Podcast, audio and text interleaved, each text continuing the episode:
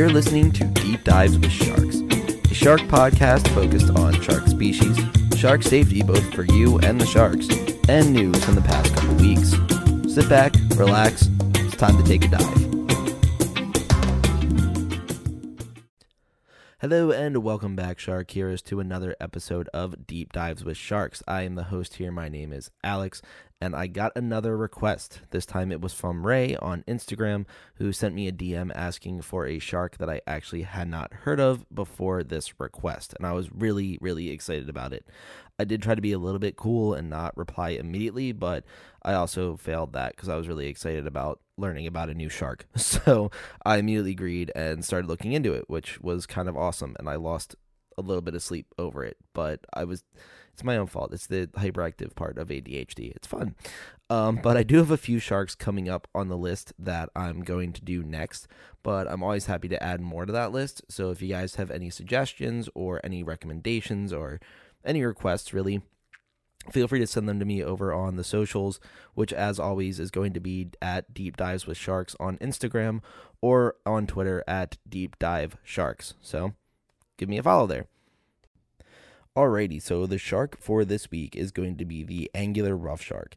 Now, I had not heard of this shark until it was suggested, which I was really excited to learn about, and I did have a lot of learning to do. This is going to be the first shark that I am covering that's habitat does not touch either the Americas, which is rather exciting as well. Now, the angular rough shark is rather small, typically only measuring less than a meter or 3.3 feet long, although some do grow to be over 4 feet or 1.5 meters. They are found from South Africa all the way up to Norway, which includes Ireland, England, and the Mediterranean Sea. They like to be around coralline algae or uh, hard algae, I should say as well. You know, either pronunciation, whichever one you'd like, you get to choose. Uh, but it's going to be similar to coral, which is how it gets its name, coralline. And continental shelves as well as muddy bottoms is going to be where you'll find the angular rough shark. They're typically found anywhere from 50 to 660 meters deep or 160 to 2,170 feet, but they tend to stay below 100 meters. One of the really interesting things about these guys, in my opinion, was that they have enlarged denticles around their eye to help protect their eyes from prey and other threats. For those of you that don't remember, uh, denticles are the teeth like structures that are found on the skin of sharks.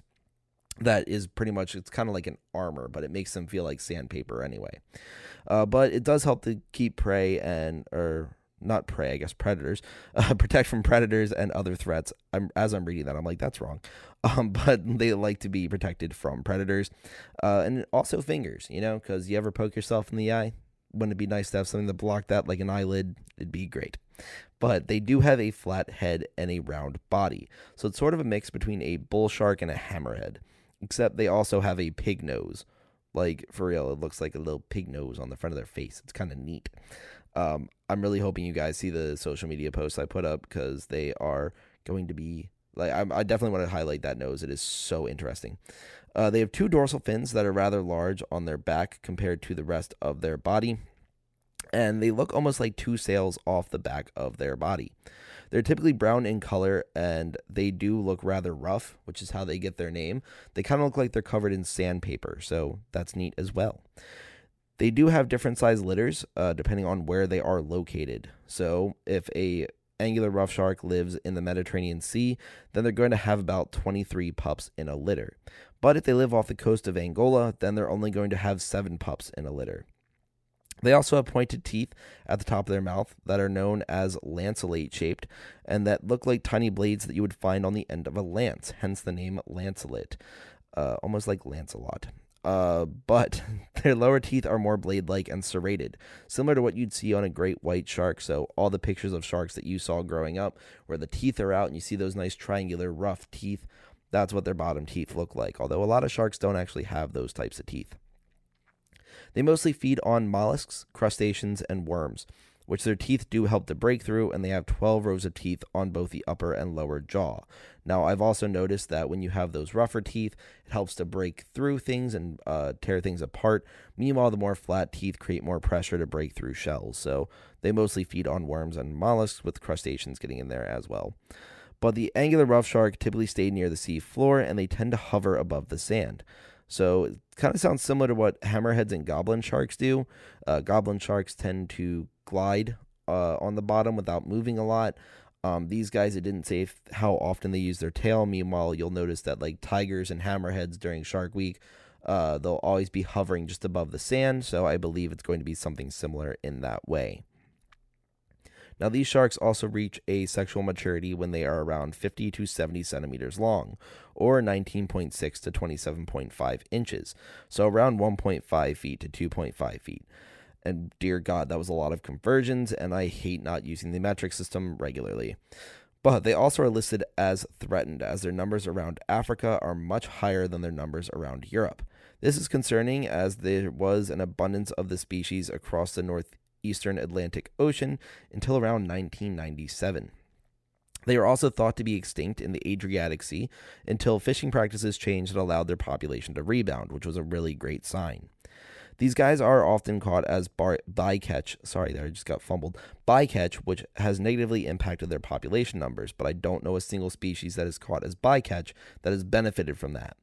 They are also seen as a bad omen to be caught by a fisherman, so any fishermen that tend to hook them, uh, they usually will throw them back, although it has been said that none of them have survived that encounter. So hopefully, finding different practices that will help these guys as well. This is also unfortunate because you really can't tell what you've hooked before you reel it in. And even if you can, I don't know how you would unhook something that's like more than 100 meters under the water uh, without cutting the line, which I think would also be not great to the fish. Uh, but there's probably some fishermen out there that's like, oh, yeah, no, you just got to simply do some maneuver and then it's all, you know exactly which fish you got and how to unhook it. But I don't know, I'm probably completely wrong. We'll find out but they tend to also be found solo without other sharks around, but sometimes they will form groups if they're feeling friendly. Now, this is a joke. That does not mean that if you are diving, you see an angular rough shark to go pet it. Do not go pet sharks, they tend to not like to be pet. These sharks also do not have a lot of interactions with humans outside of the fishing mentioned earlier. Therefore, I couldn't find any bite data or if they've ever bit a human. Uh, I will say as well, Sharks that tend to be more than 100 meters below the surface tend to not run into people too often, as I don't know too many people that free dive past 100 meters. But that is what I have for the angular rough shark. I try to do a lot of research on this one, but uh, the Wikipedia is rather small, and then everything else that I saw was already cited in the Wikipedia. So I was like, man. Uh, but I did look for this for a while, uh, and I'm actually hoping to find more out about it. So I'll probably talk a little bit more about this one in the future too. But going on to the shark safety bit. Bit, that's actually a good pun.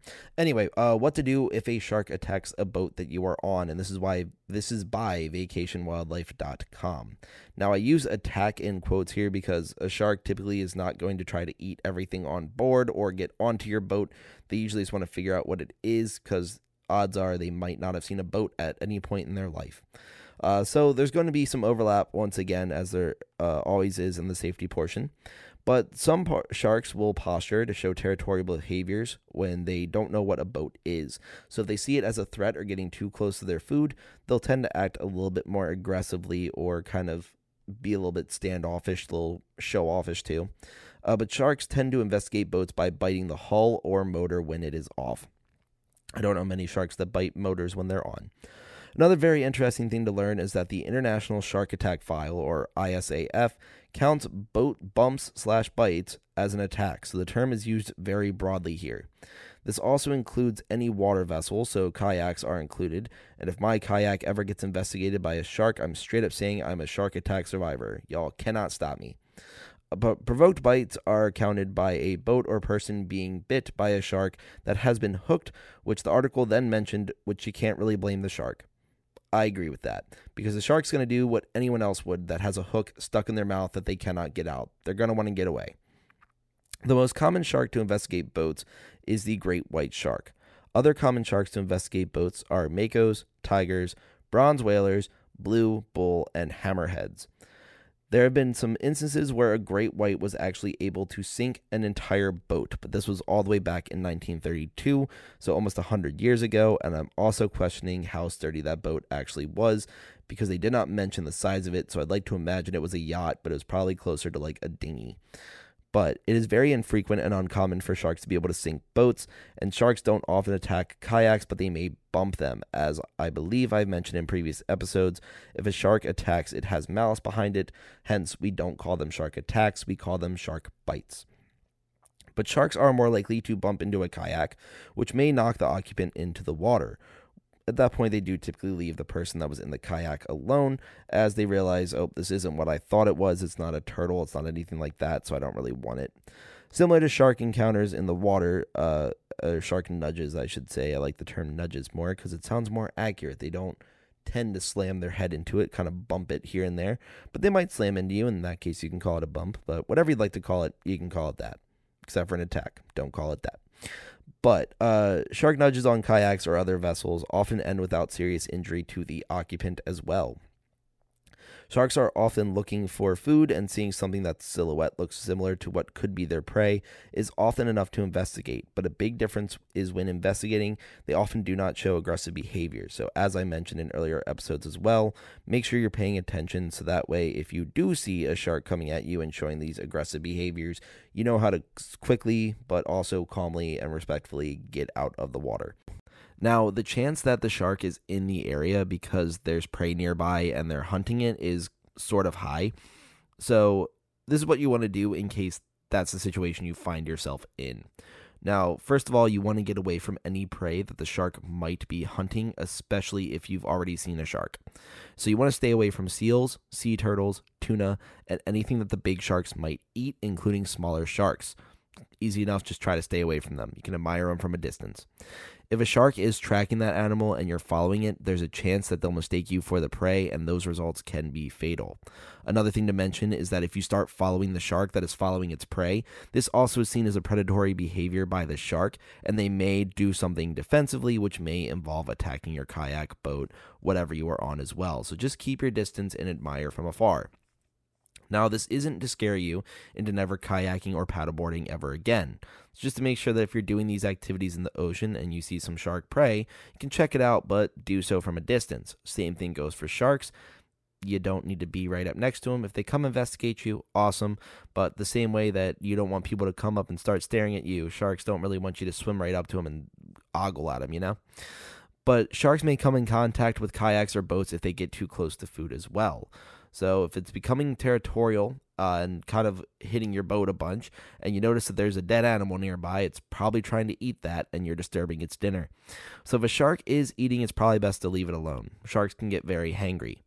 And of course, as always, don't bother a shark if it's just vibing. You can look at it, admire it. You don't have to pet it like like it's a puppy even though they are adorable like puppies. You don't have to pet them like that, you know? But if you do have a chance and they are getting too close, remember always just give them a push away. You don't they, some sharks like scratches, you know, but just be careful, you know. Don't don't get bit. but that's what I have for the shark news or sorry, the shark safety portion of this podcast. And we're going to go on to shark news. Now, I did go with three stories this week because I felt that this episode was going to be a little bit shorter, but I did try to make up for that in the news section. So, the first one I have is Weird Demon Shark with Bright White Eyes discovered off Australia, and this is by Live Science. So, gather round, shark heroes, a new shark just dropped. The new species has some interesting characteristics, like its bright white eyes, for example, which is not common in deep water fish was first discovered in 2011 because of the egg or mermaid purse that was found that didn't match any known shark eggs. I should say it was actually an egg case, which means that the shark had already hatched, but the casing of it was left behind. So the shark is called, I need to try to pronounce this correctly, Apristurus, Apresturus ovicorrugatus. That's its Latin name. I think I did like a C average there. That was not great, but it's also more commonly called the demon cat shark or the ghost cat shark, is what the scientists have called this one. Now, scientists have combined uh, or combed their database, I should say, to see if any unidentified cat sharks had been found in the same area as the initial egg case back in 2011.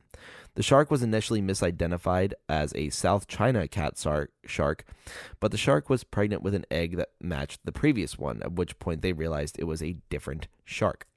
The egg shape is also rigid, unlike many other shark eggs. They tend to be more smooth, and this one has little grooves in it, which is neat. This also caused scientists to remind the public to submit any pictures of any egg cases or intact mermaid purses they may have found to help expand the shark database and possible locations of different shark species. The next one that I have is that a leopard shark is spotted in Lake Merritt, and this was reported by Fox KTVU 2. There's a lot of letters and numbers after. but uh, this one's based in San Francisco, more specifically the Oakland area which I'm hoping it was reported by San Francisco. I think I'm not sure California California geography to be honest. Um, I should look into that, but. gonna be honest, I have a lot more questions than answers with this news story as well. So this is a great start. People are gonna message me like, "What is wrong with you?" but as to how the shark got into a lake, I'm not entirely positive. I couldn't tell you. They don't have exact tracking on this shark, but Lake Merritt is rather inland, and it's actually impressive a shark could get there. Now, this isn't the only time an ocean animal showed up uh, in the lake, as leopard sharks, rays, sea lions, and others tend to venture more inland than people assume. Uh, the lake is also naturally brackish, so it has salt and fresh water, which means that fish that survive on both can be in there for periods of time. Uh, bull sharks are a great example of sharks that love brackish water. It can go deeper into fresh water, but they do eventually have to return to their salt or freshwater homes, depending on what they need to survive. This shark was actually spotted by the local rowing club and was reported to the news as well as the Department of Fish and Wildlife, who pretty much said, yeah, they do that sometimes. So, good to know that you might find a leopard shark. I also didn't know that leopard sharks were really common in California. I actually thought they were further out in the eastern hemisphere, but evidently they might be. I don't know. But they're found in California too, so that's neat. But the last one that I have for you guys is that a six foot sharks circle juvenile alligator an incredibly rare video. This is by Channel 8 News Tampa, but takes place in Jacksonville. So there we go. But a baby alligator is just vibing on the surface, not giving a bother, when four lemon sharks come to join the vibes. This took place in Jacksonville, Florida, which completes the new tri- news triangle of three places I mostly get my shark news from Australia, California, Florida. It is actually a rather calming video, as they all sort of just hang out and the sharks come to look at the gator and bump into its tail, which it doesn't really react to. The sharks aren't circling so much as making a passing touch and then scurrying away, kind of like when a kid's trying to get someone to play tag with them, but they aren't being chased. Now, the onlookers are rather calm as well, and you can almost feel their nervousness through the screen, but nothing negative comes of it that we know of. It seems that the alligator just gets to hang out for a little while, the sharks try to figure out what it is, and then they all just kind of part ways. But, you know, that's how it be sometimes. But that is what I have for this episode of Deep Dives with Sharks. Once again, thank you all for listening. I cannot believe that I get to do this and it's a lot of fun and you all like hearing more. So thank you so much for being here. Of course, follow along on social media if you have any questions, comments, anything like that. Feel free to send them my way. You can shoot me a DM or if I put something up on my story, you can throw it there. Either one is great. And feel free to send any mermaid purses, any shark teeth, anything like that any shark that you can just send me pictures of sharks too. That'd be awesome. But I uh, look forward to seeing you guys in the next one and take care until then.